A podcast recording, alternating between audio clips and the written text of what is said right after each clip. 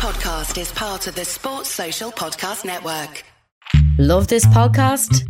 Support this show through the supporter feature from ACAST. It's up to you how much you give, and there's no regular commitment. Just hit the link in the show description to support now.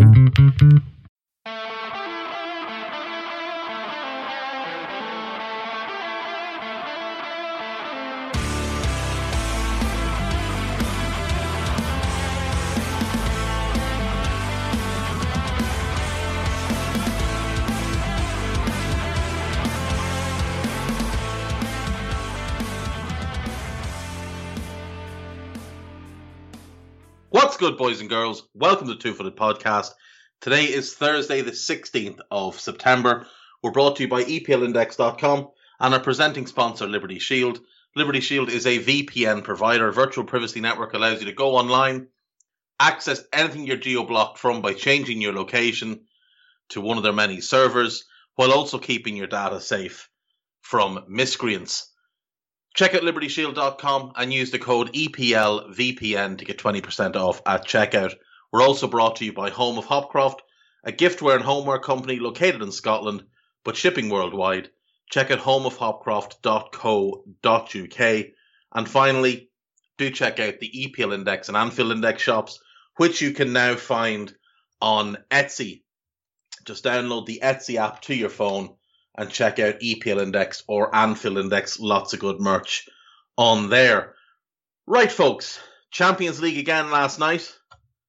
Borussia Dortmund beat Besiktas 2 1. Jude Bellingham once again showing what an incredible talent he is. And Erling, Erling Haaland, who's just a machine, putting Dortmund 2 0 up at half time. Francisco uh, Montero with the late consolation for Besiktas. Big shock. Sheriff beat Shakhtar Donetsk. Sheriff, I think, were expected to be the whipping boys, being the first team from Moldova to qualify for a Champions League group stage. But great start for them. Absolutely incredible start for them in the Champions League to get a 2 0 win against a good team. Like Shakhtar Donetsk are not some random group. These are a really good club that are well run, have quality players. You look through that team, Matvienko's a good centre back, Dodo a right back, Marcus Alonso in midfield, uh, Tete, Pedrinho, and Fernando behind the striker. All I- interesting, talented players. And Sheriff get the 2 0 win. Very, very impressive. Very good start for them. If it's the only points they get, they'll still be thrilled they've outperformed expectations with that win alone. Uh, Real Madrid one, Inter Milan nil. Rodrygo with a late goal, 89 minutes from an Eduardo Camavinga assist. A little bit of a of an undeserved win, I would say. I thought Inter were the better team in this game, but Real have that Champions League experience and it paid off. Porto nil, Atletico Madrid nil in Madrid a fairly stale, dour game, if we're being honest. Three shots on target in the whole game, only 11 shots combined. Uh, Chancellor and Pemba sent off in the 95th minute. And really, that was about the, the height of the excitement in that, that one. Uh, Club Bruges one.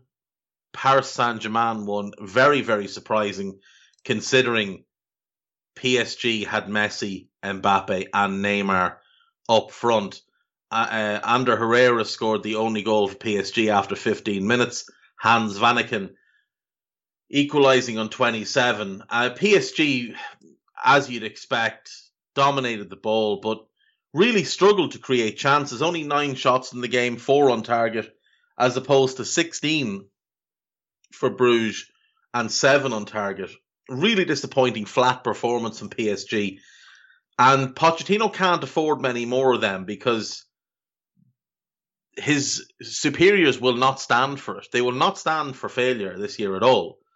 Uh, Ajax 5, Sporting Lisbon 1. This was a, a one sided ass kicking. Sebastian Haller scoring four goals. Uh, he scored after two minutes and nine minutes. Then Steven Berghuis scored after 39 minutes. Pol- Paulinho had scored after 33 to make it 2 1. Berghuis made it 3 uh, 3 1. And then Haller again in the 51, 51st minute, sorry, and the 63rd minute to make it five. I would say the result flattered Ajax a little bit, but they did look ruthless going forward, and they were a lot of fun to watch. Antony, the right winger, is is just a joy to watch. He's so skillful, so inventive. Dusan Tadic obviously does Dusan Tadic things. I really enjoyed having a look at Ryan Gravenberch again as well. So that was interesting. Um, I think I think it's fair to say Sporting will have better days. This was just a very unfortunate sequence of events where their goalkeeper developed smoke for hands. Uh, Manchester City six, RB Leipzig three. Um, I think the more telling thing about this game is that City conceded three goals. A Christopher Nkunku hat trick for Leipzig on 50, 42, 51, and 73. Angelino, formerly of Manchester City, sent off on 79. City were fairly ruthless going forward. Uh, Nathan Ake on 16, a Nordi Mukiele own goal on 28, and a Riyad Mahrez penalty in stoppage time at the end of the first half had sent City in 3 1 up at half time. Jack Grealish made it 4 2. Cancelo made it 5 3, and then Gabriel Jesus made it 6 3. City seemed to take umbrage every time Leipzig scored. Uh, they replied with a goal of their own within five minutes. So it was almost like they got slapped in the face and decided to punch them back. Um, City looked good, but they didn't look good defensively. They looked good going forward. They played with a lot of purpose. They were very, very inventive. But they did struggle defensively. Now, I would put some of that down to Nathan Ake. Um, didn't think he had a particularly good game. Didn't think Zinchenko played particularly well at left back. But all things considered, uh, City will be just happy to get their three points and move on. And with the way PSG looked against Club Bruges, they might even be looking forward to playing PSG. Uh, Liverpool 3, Milan 2. Liverpool really should have beaten Milan very comprehensively. For 15 minutes, they just tore them apart. They got the goal on nine minutes. Trent Alexander Arnold cross turned into his own net by Fikayo Tomori. Then they got a penalty. Mo Salah had scored 17 in a row, I believe it was, and then missed. Um, good save by Maignan, but a bad penalty. Maignan also saved the follow up from Diogo Jota. Liverpool dominated the first 40 minutes of this game. The first 15, they blew Milan away. Milan started to get a bit of a foothold, but Liverpool were still the dominant team. And then Liverpool fell to pieces. Uh, Ante Rebic scored on 42, and then Brahim Diaz scored 90 seconds later. Just a string of errors by the Liverpool defence for both goals, but both goals stemmed from Jordan Henderson being out of position, not doing his job properly. In the first instance, Joel Matip stepped out to try and cover the space Henderson had vacated by wandering off up the field, and that left a gap behind him. Milan played round him, and Ante Rebic went in one on one and slid the ball past Alisson. In the second instance, again, Henderson's a mile out of position. Milan play into that space. Fabinho comes across to try and cover, but again, they just play into his space and work their way through. And Rebic gets in again. Andy Robertson makes the block on the line but Brahim Diaz is the one who finishes up. Uh, Liverpool came out in the second half then and just looked very, very good. Uh, Mo Salah scored on 48. Lovely bit of work by Divock Origi in the build up. And then Jordan Henderson on 69 with a half volley from the edge of the area that kind of skipped off the ground, picked up speed, and found its way into the corner of the net. To give you an idea of Liverpool's dominance last night, 23 shots to Milan, 7. 15 corners to Milan's two.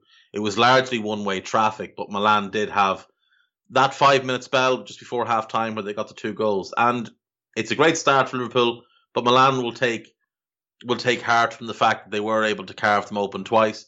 That was a Milan team without Zlatan as well.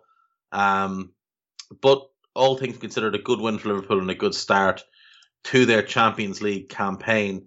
Uh, Europa League action tonight, and we can chat a bit about that tomorrow. Big news in the Premier League. The Premier League's longest serving manager, Sean Dyche, who I think is one of the best managers in the league. I'd have him in my top six or seven. He has signed a new contract at Burnley, one that will see him stay at Turf Moor until 2025. So huge for Burnley, absolutely huge for Burnley to get Dyche locked in. He's he is the most important aspect of that club. There can be absolutely no doubt that Sean Dyche is the sole reason they are a Premier League club. You look at what he took over, they were 14th in the championship. He took over October 30th, 2012. They finished that season in 11th. He had them as high as 7th at one point, but some disappointing late results knocked them down a few spots. But they were a club not really going anywhere. Um, the following season, he gets them promoted. He turned it round in just over 18 months from mid table championship to promotion to the Premier League. Very, very impressive. Up they came in second place. Into the Premier League they came for the 14 15 season. First season up, not quite ready, didn't quite have the, the squad quality or depth. And down they went in 19th position. And that might have been it for them. You know, small club, small budget. They lost Danny Ings that summer. A lot of people might have written them off. Shouldn't have. They won the championship the following year. Finishing first is always very impressive in the championship. And when you look at the other teams that were there, the likes of Middlesbrough, Brighton, Hull, Derby, all clubs spending a lot more money than them, uh, for them to come up in first place was really, really impressive. They came back into the Premier League in 16 17, and they have been there since. 16th the first year, 7th the second year, an incredible achievement to finish 7th in the Premier League with Burnley. 15th the next year, 10th in 1920, and then 17th last year when they had that horrendous start, having spent no money in the summer, short preseason, and weird preseason as well, obviously with COVID. Finished 17th and um, and stayed up. At the moment, they sit 18th in the Premier League. They've had a disappointing start, one point from four games, but they only really have themselves to blame. They were ahead against Brighton and kind of threw that one away. Uh, you never really given gave them a chance against Liverpool. They got a point against Leeds at home, which was a good result, and they were probably unlucky not to get all three because Bamford scored late on, and then they went one up against Everton, and then they just had some some crazy minutes, about seven minutes of lunacy, um, where their defense was all over the place. The midfield wasn't tucked in the way it should be, wasn't protecting the defense, and Everton get three goals. Burnley should have more points on the board. It's down to themselves they don't. Uh, they've got Arsenal and Leicester next, so those will be tough. But Sean Dyche is Sean Dyche, and he will he will get results wherever he is. He will get results for Burnley. He will keep them in the league. Um, it's brilliant for them to get him re-signed on the long-term deal. They've obviously backed him a little bit this past summer as well, which is is good to see. Maybe not enough, but Connor Roberts, Max Cornet, and, and Nathan Collins represents a spend of close to 30 million, um, which is, is promising signs. You know, if they could give him that every summer and a little bit in the January window, Dyche will build a good team over a couple of years. It's a good team as, as things stand. Got Nick Pope, quality player, one of the better goalkeepers in the league, definitely the best English goalkeeper in the league. You've got James Tarkowski, probably the most underrated centre back in the league, should be in the England squad. Uh, he's turned Ben Mee around. He's made him a quality centre back. Look at the group in midfield, neat and tidy, but very, very efficient. Dwight McNeil is obviously the star, and then Chris Wood is the goal getter. It's it's a solid group if he can add pieces on the periphery, and he's done that a bit this summer, and he'll look to do more in future. Burnley will will continue to establish themselves as you know just a solid mid-table Premier League team. Someone you don't really enjoy playing against. They could do with toning down some of the physicality you know, in their four games, we've already seen two managers come out livid about some of the challenges that they've thrown in. Maybe Dyche needs to dial that back. But look, he, he gets so much out of his players. And with the new training ground they've got there, with the work they're doing on Turf Moor, the, the upgrades that they have planned, I think the future looks quite bright for Burnley, and keeping Dyche is, is absolutely key to all of that. Right, folks. Um, it is Thursday, so it is questions day, and we have some good ones today. Uh, we've good ones every week, obviously, but we've got some good ones today. Um, so let's jump into these. So some of these are from um, some from Discord, and some have come via Twitter. So uh, AMK two eight eight nine. Say two teams are playing in a match that has to have a winner. During that match, a player is sent off. The game ends even after extra time and they go into a shootout. The shootout ends up being the greatest or worst, depending on how you look at it, and both teams go through all their players that can take a penalty kick. The team that sustained a red card gets to the player that was sent off. I imagine that team would have to forfeit the penalty and have it marked as missed, allowing the other team to send up their next uh, taker and potentially score the winning goal. No, uh, it actually just skips them. It actually just skips them. That's what happens. So, in some circumstances, if you've had a player sent off and he's a legitimately bad penalty taker, it, that will help you. Once you get to penalties, you just skip that one. So you will do circuits of 10 and the opposition will do circuits of 11. They will have to have all 11 takers come up in rotation and you'll just have to have 10. That's how that one will work. Uh, DeLangster, how do you think your understanding of football has changed as you've gotten older? Oh, you're calling me old now. That's nice. Um, do you feel you've got a better comprehension of the game, such as what makes a good player or bad player than you did 10 years ago or more? Is your understanding consistently, constantly changing? And if so, what do you feel has influenced you most in changing your mind on how you view certain things, like if one player is better than the other? So, for me, a lot of what I do is you know, is watching players and kind of trying to see who's what players are, are coming that are going to be really exciting or what player could be a good fit here and there. And I think one thing I've gotten used to more is rather than trying to fit the player to the club, try and fit the club to the player. So oftentimes you'd look at let's just say, for example, Liverpool need a number nine. So I would often look at number nines and think, right, well, if he was to sign for Liverpool, what kind of changes would Liverpool need to make to make this player work? So instead, now what I do is I just look for what kind of changes will the would the player need to make? Are they capable of those changes to then fit in said team? Um, I spend a lot more time now, kind of watching games in I suppose it's slow motion is probably the best way to watch it. I watch games at half speed. I watch things at quarter speed to watch a lot more off ball stuff. So I've always had a fascination with defenses and how defenses work, not just in their setup, but in in terms of defensive rotations, positional switching. So, for example, the Liverpool goals last night are a prime example. When Matip steps out into midfield to cover for Henderson. Ideally, what you're looking for there is Joe Gomez to slide across to right side centre back, and either Fabinho to drop to the holding midfield role and Naby Keita to come across into the sorry Fabinho to drop to the other centre back role and Naby Keita to come across into the holding role, or Andy Robertson to drop to left side centre back and Naby to drop to the left back position, depending on where they are, depending on who's got the shorter move to make. I'm watching when they break down. The other thing I like to do is I like to reverse, reverse engineer goals from a defensive point of view.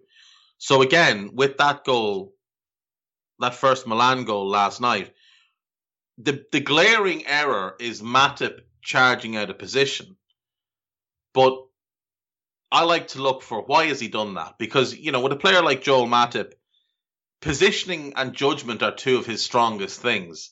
So for him to make that move out of defense is quite unusual. So for me, I try to look back to the root cause of things, try and follow the chain of events to where the goal began and where the first defensive issue was. Because in almost every goal, you're going to find at least one defensive mistake. Like there's obviously those worldies that come out of nowhere where it's just an incredible hit, and there's nothing anybody can do about it. Or a brilliantly worked goal, and there's nothing a defense can do about it. But most goals, I think anyway, there's always something that you look at and think that's that guy should have done better there. Even if it's a case where, like you know, the famous Maradona goal against England where he picks it up in his own half. Like for me, someone should have just taken him down. Someone should have just taken him out 30, 40 yards from goal. Simple as that. But that's not a defensive error. That's just what I would want my player to do. But a goal like last night, where people will look and say, "Oh, that's Joel Matip's fault," well, it's not.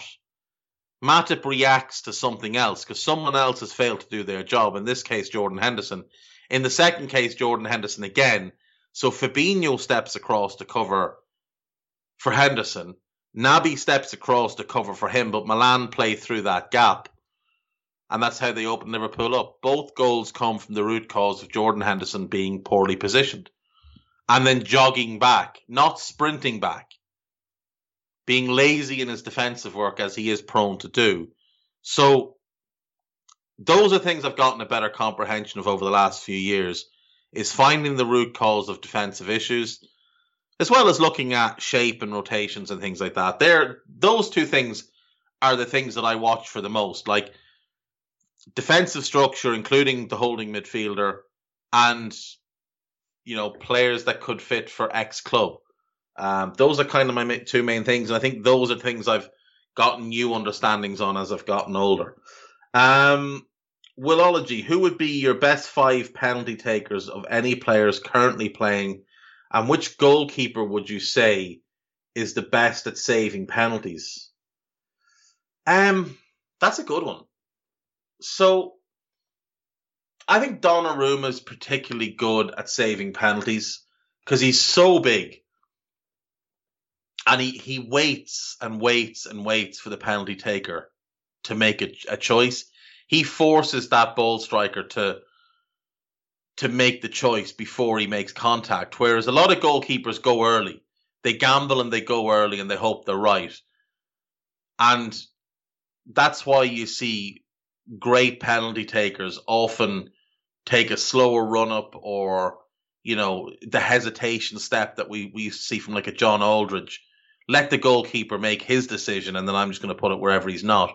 You know, you see Bruno and Jorginho, um, both of them make the goalkeeper make the decision, and the the rare times they miss, such as Jorginho in the uh, European Championships final, Pickford was brilliant for that penalty. He waited and waited and waited and then Jorginho had to make the decision of oh I've got to I've got to put the ball somewhere. And the problem with that technique, especially for Jorginho, is he doesn't generate a lot of power in his in his strike. Bruno's a bit better at, at getting the power, but Bruno's a better striker of the ball anyway. But when both of them have missed, as as has happened, I think in the last year and a half or so for both, it's been because the keeper forced them into a decision. I think Donnarumma is excellent at that. I think he makes the attacker make the decision. So I'll go Donnarumma, but I do think Mike Maignan's pretty good. Um, Keylor Navas is a very good penalty taker, penalty stopper. I'll go Donnarumma though. Uh, as for five takers, Jorginho and Bruno for me, I think are both brilliant. So I'll have both of them. I'll have Messi. I think he's phenomenal. I think Kane is a brilliant penalty taker. I think Kane strikes the ball so well and so cleanly. And he does the, the old Van Nistelrooy trick of he wants to put it in the in the side netting. So the ball is constantly curving away from the goalkeeper. So if you look at Kane's penalties, more often than not, he goes to his left, the goalkeeper's right. But he wants to put it in the side netting because that it's the longest possible reach for a goalkeeper. So unless they really gamble and go early, in which case he'll just switch it up and go to the other side, he's got a place he puts the ball. And he basically dares goalkeepers to try and beat him to it. And if they go too early, he'll just make them look like a fool and put it on the other side. But I'll go Kane as my fourth. And for a fifth, Hmm. Can't really say Salah after last night.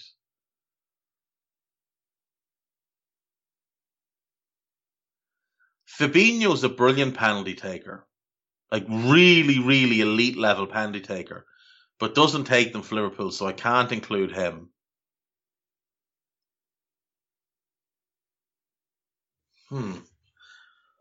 That fifth one is a that fifth one is is a tricky one because I, I think the first four pick themselves. I don't think anyone would have any doubts. So you're also talking about can you take them in pressure situations? And I know Jorginho missed in the European Championship final, but I'd still trust him in a in a pressure situation to score a penalty, as I would with Bruno, as I would with um, with Messi. Now Messi doesn't have a great conversion rate. I think Messi's conversion rate is actually a little bit on the lower side. Let me think. Zlatan.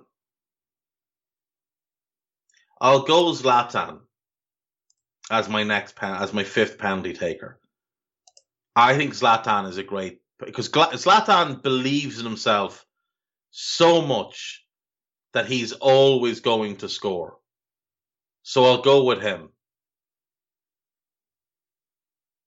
Yeah, Zlatan is my fifth. Um, and Donnarumma as the keeper. Um,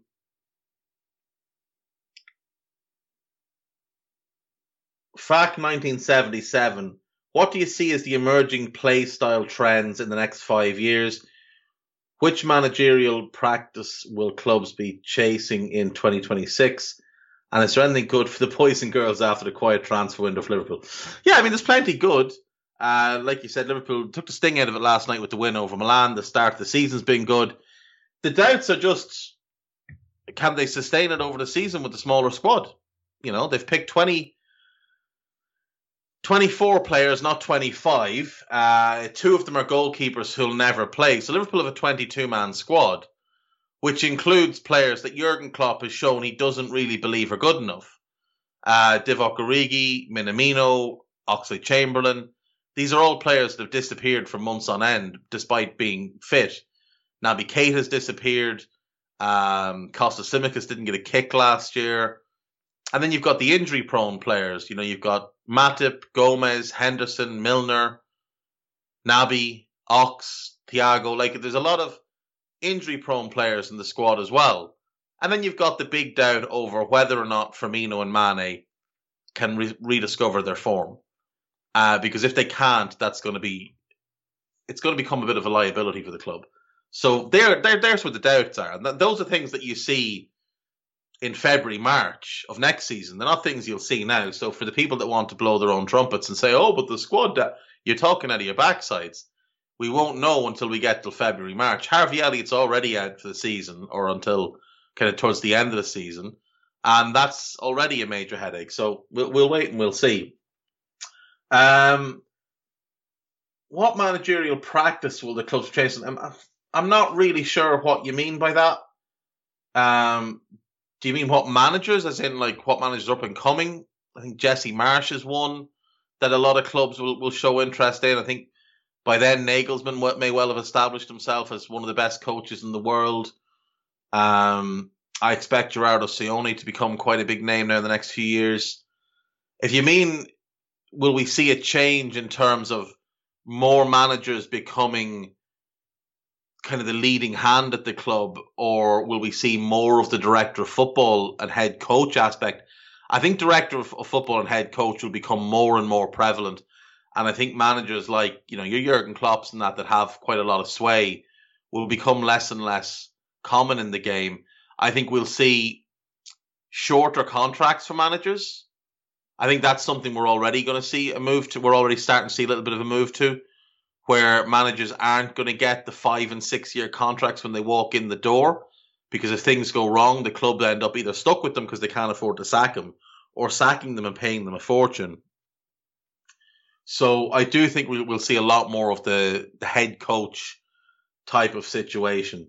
I also think one thing we will see is we'll see a lot more assistant managers who maybe aren't bigger names get opportunities. So we've seen a few, and oftentimes, oftentimes it doesn't work. But I think with a really strong director of football, it can work. So, for example, Pepijn Lijnders at Liverpool is one of the best coaches in world football. And I think we will see a situation with the like with him and others like him, where yes, they may not be great managers, but they're incredible coaches, and we'll see directors of football become more like what we see as general managers in American sports, where they'll handle more of the personnel side off the field, and the head coach will handle it on the field, on the training ground, and on the pitch. They'll handle the players in that space, but the director of football will have more involvement in the day to day squad in terms of any kind of, you know, personal conflicts, personal issues. They already handle all the contracts and stuff like that. So they'll have stronger relationships and maybe be, uh, maybe even act more as the disciplinarian side of thing and allow the coach to coach. I think we could see, we, we see that a lot in American sports.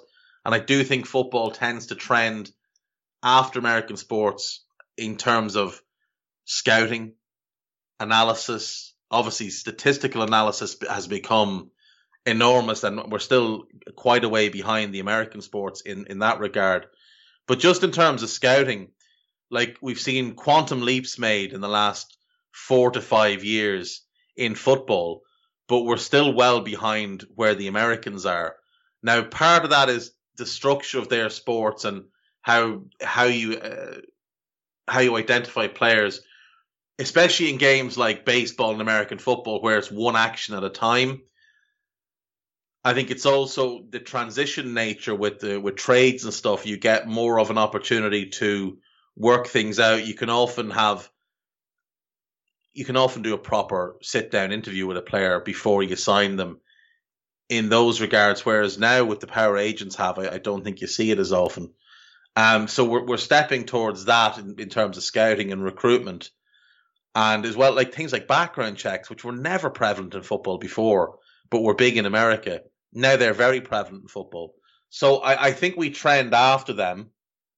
But when you look at what the American sports have done in, in terms of scouting and recruitment for years, where like they've had general managers for however long, Red Auerbach was a general manager back, I think, in the 70s. So, 70s and 80s. So, eh, we're only getting the director of football as a major thing in the last 10, 15 years, probably 15 years. And in the UK, it's only really become a thing in the last six to seven years. So, we're well behind them, but you know, we are catching up quite rapidly because the blueprint is there. We can steal quite a lot from what they do. And I think we'll see more of that in terms of managerial practice where a general manager has more control and the head coach and it is there longer term. Like I think you could see guys in jobs for 10, 15 years, but they have a head coach and maybe that head coach changes every four to five years, but that person is in charge of the tactical side of things on the field, the training, you know, getting the team game preparation and obviously in match as well. I don't think we'll see. I don't think we'll see a return to what we had back in the 50s and 60s, where the board might pick the team, which was a bizarre thing that used to happen, and it used to happen at Liverpool. And the first time Bill Shankly was offered the Liverpool job, he turned it down because the board used to pick the team. So he would be in charge of getting them prepared for the game and in the game, but he wouldn't be allowed to pick the team. Um, I don't think we'll see a return to that, but I do think we'll see more of that general manager head coach uh, dynamic. Um, Fox is Fox. What do you think is the best move for Bellingham, and where do you think he ends up? The best move for Bellingham is to stay at Borussia Dortmund until 2023, at the very earliest, if not beyond. Um, where do I think he ends up is an interesting one. I think he ends up at Chelsea. If I'm being honest, I think he ends up at Chelsea. Uh, who is this? This is from Pim Taradox. Who is the Skip Bayless of English football and why? So, for those that don't know, Skip Bayless is a talking head on American television. I think he's on he's on Fox Sports, Uh, he does the Skip and Shannon show with Shannon Sharpe, where basically two idiots uh, shout and bawl and make really bad arguments about football and have really hot takes, all with a female moderator there also to draw eyeballs. Uh, if you think we don't know what you're doing, America, we do. Um, who is the English version of Skip Bayless? So who's a loudmouth, know nothing fool who says things clearly to get a rile out of people? Uh, Adrian Durham on Talksport. Without question, it's Adrian Durham on Talksport. Um, James, I feel like in the past we often see elite talents break into the first teams in the early 20s, but nowadays it seems like all the biggest talents are breaking through into starting 11s as teenagers and playing so much football Mbappe, Haaland, Trent, Foden, Bellingham, Cam- Camavinga, Sancho, and so much more. Is there an is this an assessment you agree with? And if you do, do you think it's a good thing, especially with all the football going on year round? Do you think it could have a negative impact on their long term careers? Look at someone like Pedri. He's 18, played pretty much every game last season, the Euros, the Olympics, and now still starting for Barcelona.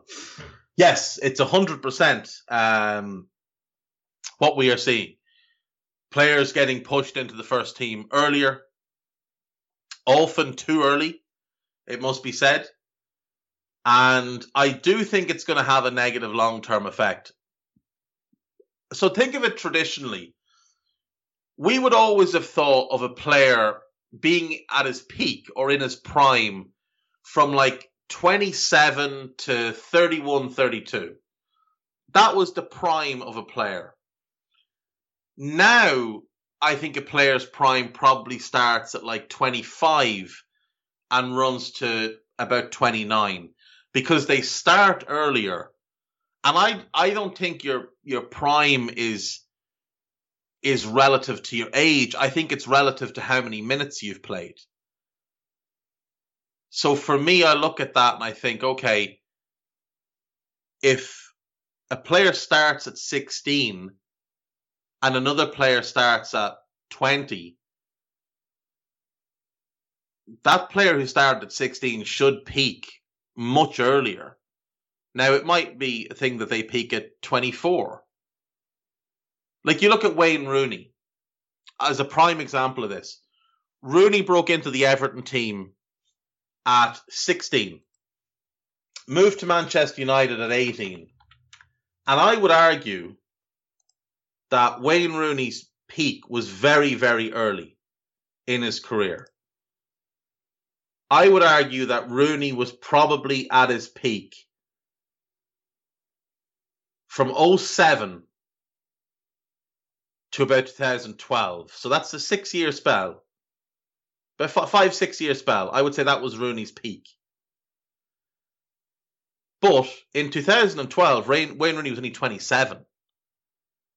And I think he was declining after that. And if you look at his goal numbers, it supports it. You go back and look at how he played, it absolutely supports it. I mean, Wayne Rooney is still only 35. And he was finished as a real footballer in 2017 at 32.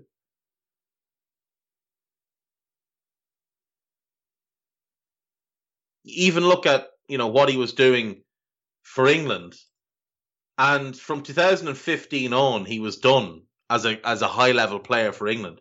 He still started a lot in 2016, but his international career really ended in 2016. Didn't play in 17, won cap in 2018, but his his international career was done in 2016 at 31. This is England's all-time top scorer. And he stopped being a real player for them, like a real impactful player in 2015 at 30. I think Wayne Rooney peaked at like 22, 20, 20 probably 22. And by 27 was the end of his peak. By 29, he was clearly in decline. And by 32, his career was done and dusted. You know, he went back to Everton. He wasn't very good. He scored a couple of goals, but he wasn't good. Um, he went to DC United, and yeah, he look he looked good in in in MLS and great. But with all due respect, Wayne Rooney should still have been one of the better players in the Premier League at that point. Not knocking about in the in MLS. Um, so I do think it it can cause players to be finished earlier. They're still getting the same length of career, and there'll always be exceptions to this rule. Lionel Messi came into the game at 17, and his peak was probably a decade long. Realistically, Messi from the age of 22 to 32 was unlike anything we've ever seen. He's probably still the best player in the world now. At I think he's 35, which is not something again that we've ever seen before.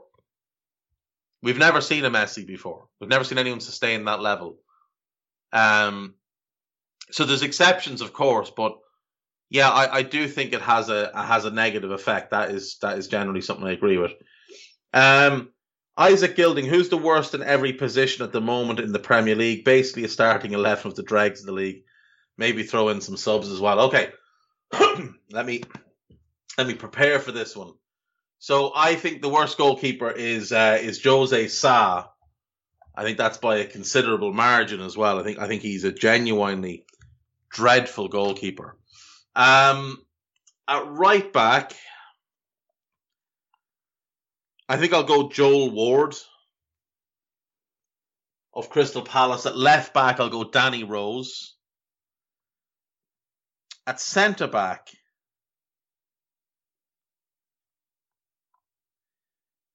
if we're just going worst, then Craig Cathcart is one.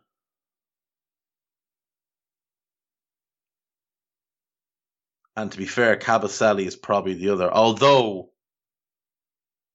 I'll go Paul Dummett or Ciaran Clark, whichever of them is in the Newcastle team on a given day. Um, in midfield, the worst holding midfielder in the league. That's a good one. Um,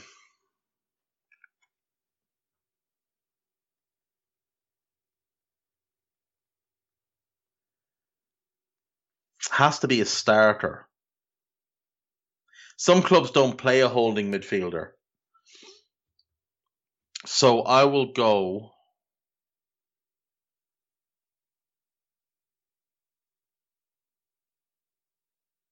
He's not a bad player, but Mathias Normann of Norwich. I, he's not a bad player at all. In fact, he's a decent player. But I, I think of the of the holding midfielders that start in the Premier League, I think he's probably the worst. Um, in central midfield with him, you'd want to pick two. So Tom Cleverley, I mean, Tom Cleverley has to be in. He's one. Who the other one will be, I'm not 100% sure. Let me think.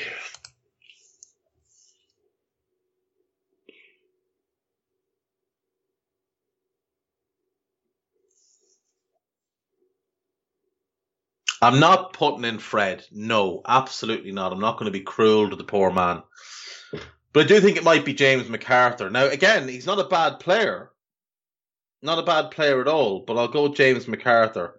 Up front, um, Oh no, it's it's Adam Lallana. It is Adam Lallana. It's it's definitely Cleverley and Lallana as the number eights either side of Mathias Normann. That's the midfield. Up front, Danny Welbeck is, is the number nine, without a shadow of a doubt, with Christian Benteke alongside him. We're going to go with the two big men. And then we want one more in attack.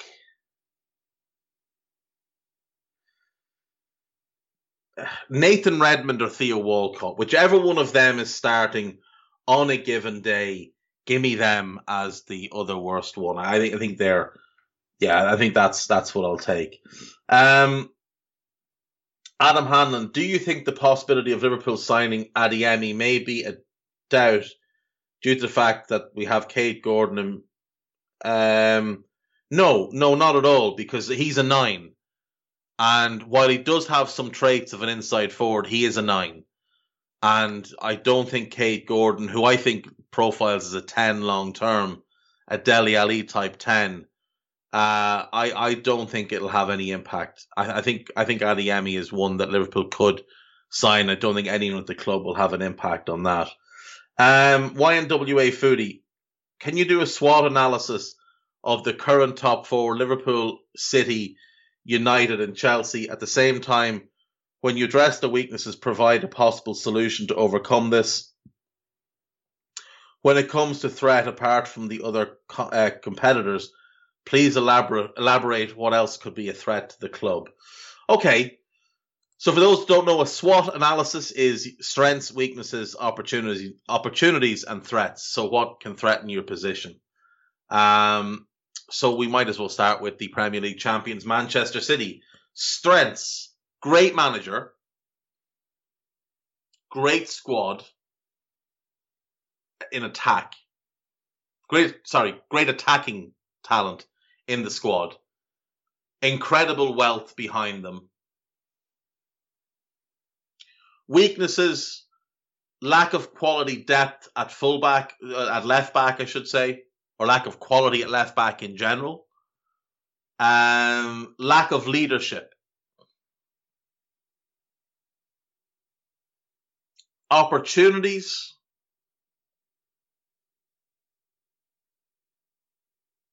Well, their opportunity is that they can win everything that they can establish themselves as the dominant team in English English football. They have the money to do it. They have the manager to do it. They have the setup to do it. Another one of their great strengths, I should have mentioned, is their setup. That club has a brilliant structure, and from their academy all the way through is just phenomenal, best in class. Um, in terms of how to address the weaknesses, they just addressed them in the transfer market. I don't think there's anything else that really would concern me about City opportunity, yeah, to dominate. That's their opportunity. The the threat to them is basically that their financial doping gets uncovered. Uh, that's the biggest threat to them, and that that could cause an, an incredible chain of events. But I think they can buy their way out of that anyway. The other threat is Pep overthinking things in finals. When Pep gets too deeply inside his own head, he does silly things like he did in the Champions League final, like he's done in other European games and that's a threat to them as well. Uh, we'll go Liverpool next. Strengths: great manager, great first eleven, incredible home crowd. Weaknesses: lack of depth, lack of ownership funds.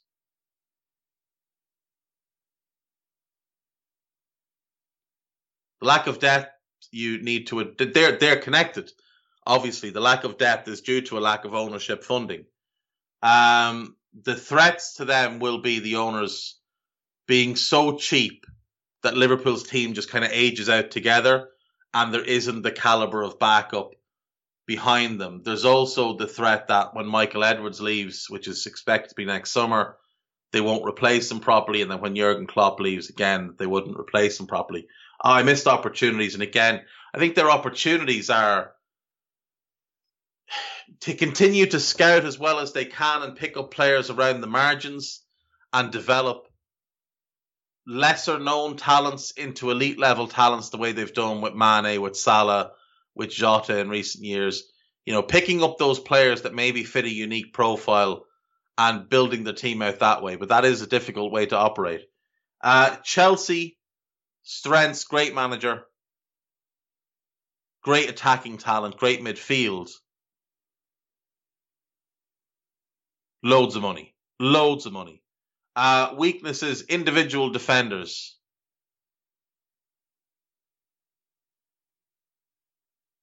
The risk of their fans causing them to have to play games behind closed doors with some of the hijinks and carry on. How you deal with that? You just start lifetime banning anybody who gets who gets caught racially abusing players or making the kind of remarks that we just really can't have anymore. And um, you you can buy the defenders you need, which they'll do in time, I think, under Thomas Tuchel. Uh, opportunities. Again, they're they're a club that can do anything they want in the transfer market. I should have mentioned they've got a really a super strong academy as well. That's a great source of income for them but they can do whatever they want in the transfer market and uh, and work their way through that. They have opportunities to be relatively self-sustaining because of how many players their academy produces. Um, and they can be a dominant team. That's that's definitely something that's an opportunity for them. As for threats, Roman getting bored is the only real threat there. If Roman gets bored either of Chelsea or just of Tuchel uh, and decides to go a different direction, he's made bad managerial appointments in the past.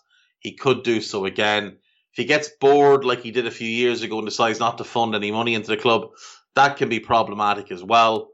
Um, Marina, I think, is a little bit of an issue because she seems quite spiky and hasn't gotten along with a couple of the managers that have been there. But you know, she does a good job in the transfer market. Uh, Manchester United strengths, incredible commercial power, the the commercial machine, uh, a very good group of footballers, a huge home crowd every game. Weaknesses their right back can't control a football. Their midfield is made of paper mache and could be strolled through by the weakest man in the world. And their manager is a PE teacher. That would be a big weakness. I would say how you deal with that. You you sack Ollie, you sign a real manager, and you then go and you address your defense and your your right back position in your midfield uh, opportunities to re-establish themselves as the number one team in England, to continue to grow their brand. Um, oh, I, I keep I, I missed a weakness as well. One of the weaknesses they have is the constant distaste towards the owners from the fans. I think that's always a volatile situation that can blow up at any time. One of the threats to the club, obviously, would be the Glazers continuing to milk money out of the club or deciding that you know we're going to settle for fourth every year and just continue to pull money out of the club, which they can't do under Ollie because Ollie's not a good enough manager to overcome that. But there will be managers that could just get them fourth every year with the you know with the bare minimum of investment because they've got an immense academy, which I should have mentioned too.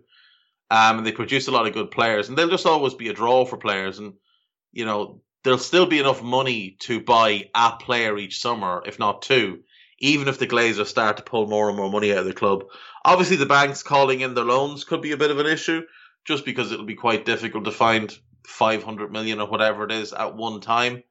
But uh, other than that, I think they'll be okay. But yeah, the, the threat, of course, is that Ollie will Ollie will just continue to drag them down to his level, um, and that Cristiano will have a big tantrum and that could be that could be problematic. Uh, it'll be definitely one that the owners would need to, to solve fairly quick. Uh, so I hope that answers your question. I'm not very good at SWOT analysis, unfortunately, uh, so apologies for that. A uh, couple of questions then off the uh, the Twitter machine. Um, Gautam LFC, a top was the best eleven in the championship, and which Premier League teams might they fit? Right. Uh, best championship goalkeeper, I would say, is probably Sam Johnston. I think he'd fit at Watford. I'd go Sam Johnston at Watford as um, for there. Best championship right back, Jayden Bogle, Sheffield United. Uh, really, really good player. I think he fits a bunch of Premier League clubs. Uh, I would pop him in at Everton. I, I think they could definitely do with a Jayden Bogle type. Uh, left back, Antonee Robinson, probably. Yeah, I'll say Antonee Robinson, and I will say West Ham. I think he'd be a good fit there as an attacking left back for them. Um, centre backs. This is tough. I will say Jack O'Connell of Sheffield United and Tosin of Fulham. Not Dennis Odoi, not on your life guy. Jack O'Connell fits in a bunch of teams, but he is ideal for a back three. So if Watford want to play a back three, pop him there. Uh, other than that, he, he's capable of playing, I think, in mid table. He'd be a very good defender under Dyche, even in the two, but I do think he's best in a three. Um, I'll put him at Wolves because I think Wolves need a left-sided centre back. I think Jack O'Connell is very underrated. People have forgotten how good he is because of the knee injury. Tosin can play for most teams. Um, really good centre back. I'll put him at Wolves as well Uh, because uh, they're just desperately in need of centre backs. Um, so that'll be my back four. In midfield, I will go.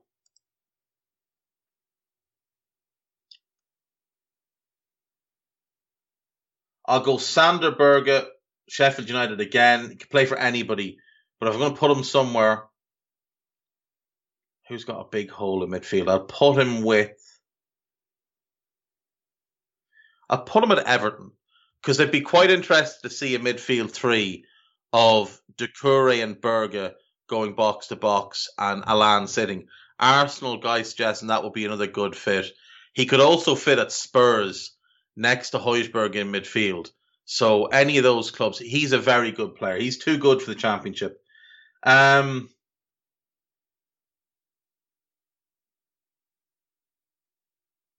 Jefferson Lerma of um, of Bournemouth definitely needs consideration here. But I'll go Lewis Cook of Bournemouth. And I think Leeds is the perfect fit for him. And I'll go Harrison Reed as my third. Although Krystian Bielik is, I'll go Krystian Bielik of um, of Derby. Really good defensive midfielder, excellent positioning. I think he'd be a really solid fit for Norwich. So I'll go him. Um, yeah, that's that's what I'll go with in that regard. Uh, who else? What else do I want then? Um, Philip Billing would be another one worth considering, and Josh Knight. Josh Knight is a personal favourite. But I'll, leave, I'll, I'll I'll stick with what I've got in attack. Then I want a striker and two wingers because I've gone with a four-three-three type of thing, not by design, just kind of what I've ended up with. Grady Diangana, absolutely no question. West Bromwich Albion, really, really good player, big fan. Um, could fit for a lot of clubs, but I'd quite like to see him. I'd quite like to see him at Bournemouth. Oh, not, not, not, not at Bournemouth, what I'm saying, at Brentford on the left of their front three with Mbeumo, Toney, and him, and him acting more as a winger, I think that would be a really good fit. He also works very hard. The other club I'd like to see him at is Burnley. So I'd like to see McNeil on one side and him on the other. I think that could be quite good. Uh, I'll go David Brooks of um, Bournemouth, and I will put him at Burnley. Him on the right, McNeil on the left. Um, I think that works quite well. And up front, I'll go Mitrovic of Fulham. I think he is probably the best striker in the league. Um, and I will put him. I'll put him on Southampton. Yeah, that's what I'll do. Right, hope that answers that one. Um, okay, this one is from Gum Gum Pistol.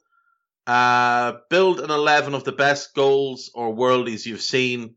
Um, okay, so goalkeeper I'm going to go with Jose Luis Chilavert. I cannot. I he was playing for Vélez Sarsfield, and he scored a free kick from about 45 yards out. So I'll go with him. He also scored a bunch of other goals, so he's he's the goalkeeper I'll take. Um, at right back, not many right backs have scored worldies that I've seen anyway. Um, let me think. I'll come back to right back. Left back is Roberto Carlos the free kick against France without a shadow of a doubt. Ooh, I think I know my right back. Uh, England versus Argentina, 1998 World Cup. Javier Zanetti scores a brilliant goal from a really well worked set piece. Not a worldy, but a brilliant goal. Um, I'll go with him as my right back. At centre back, Ronald Koeman, Barcelona champion, uh, European Cup final 92 and I'll put him next to Sinisa Mihajlovic. Same situation as Chilavert, not one specific goal, but basically a career worth of worldy free kicks. So I'll go with those two. Uh, into midfield, then I'm going to go Michael Essien. You know the goal I'm talking about, the swerving volley. He scored a couple like that. Barcelona was one of them. I'll go Michael Essien.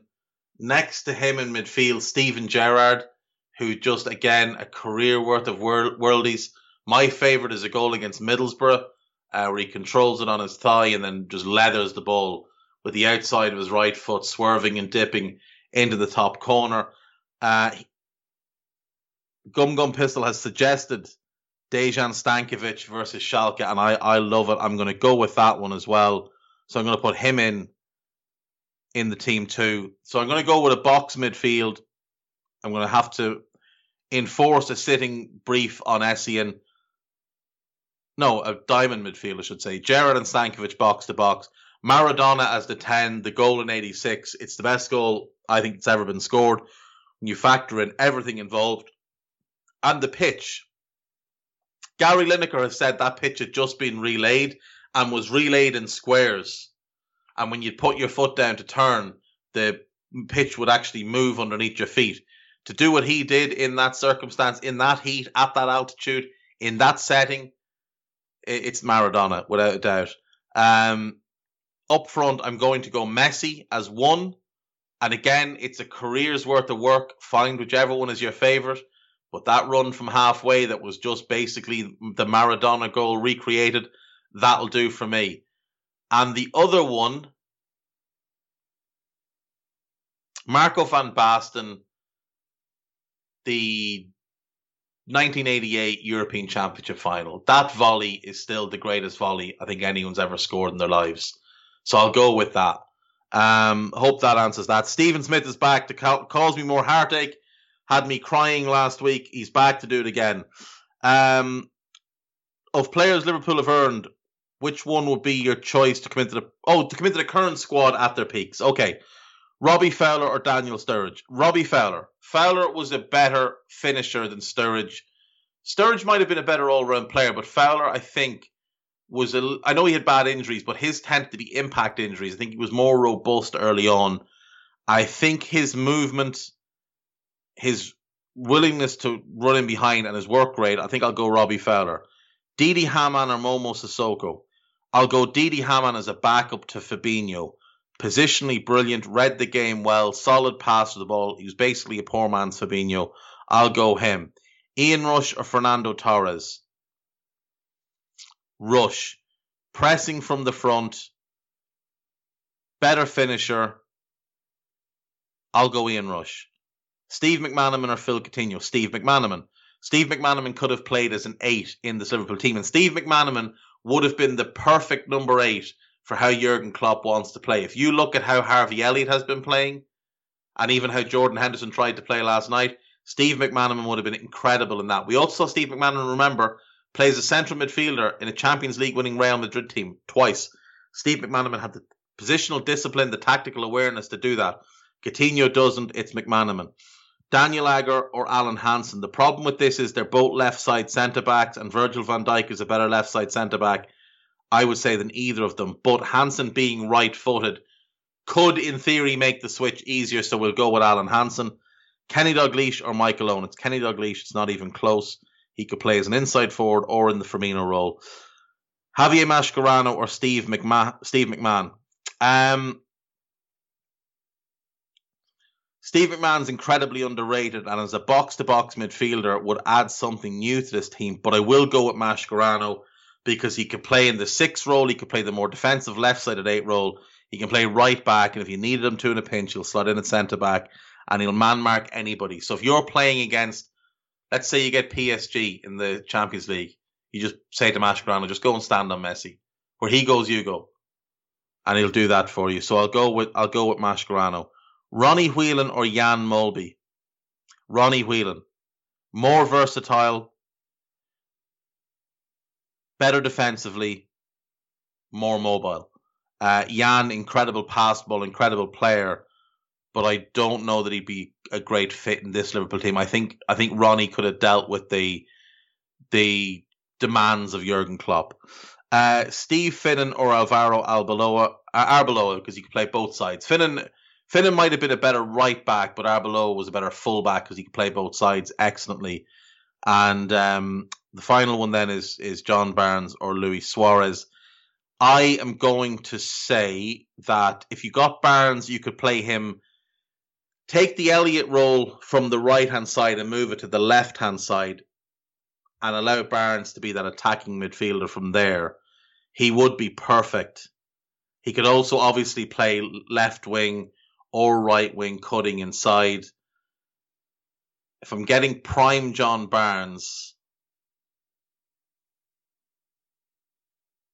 oh, that's tough. You've left the hardest one to the last. Um, Suarez is the best player I've seen in a Liverpool shirt. I'm too young to have seen Barnes at his very, very best. That late 80s Barnes. I, have seen videos and stuff, but I didn't see him in person. Saw Suarez in person. He was mind blowingly good. I'm going to go Suarez. Just the off ball stuff as well. That ability to just be a one man wrecking crew going forward. I'll go Suarez. Uh, so that's it then. That is our show for today. Thank you as always for listening. Thank you to Guy Drinkle, and I will see you all tomorrow. Take care of yourselves. Bye bye.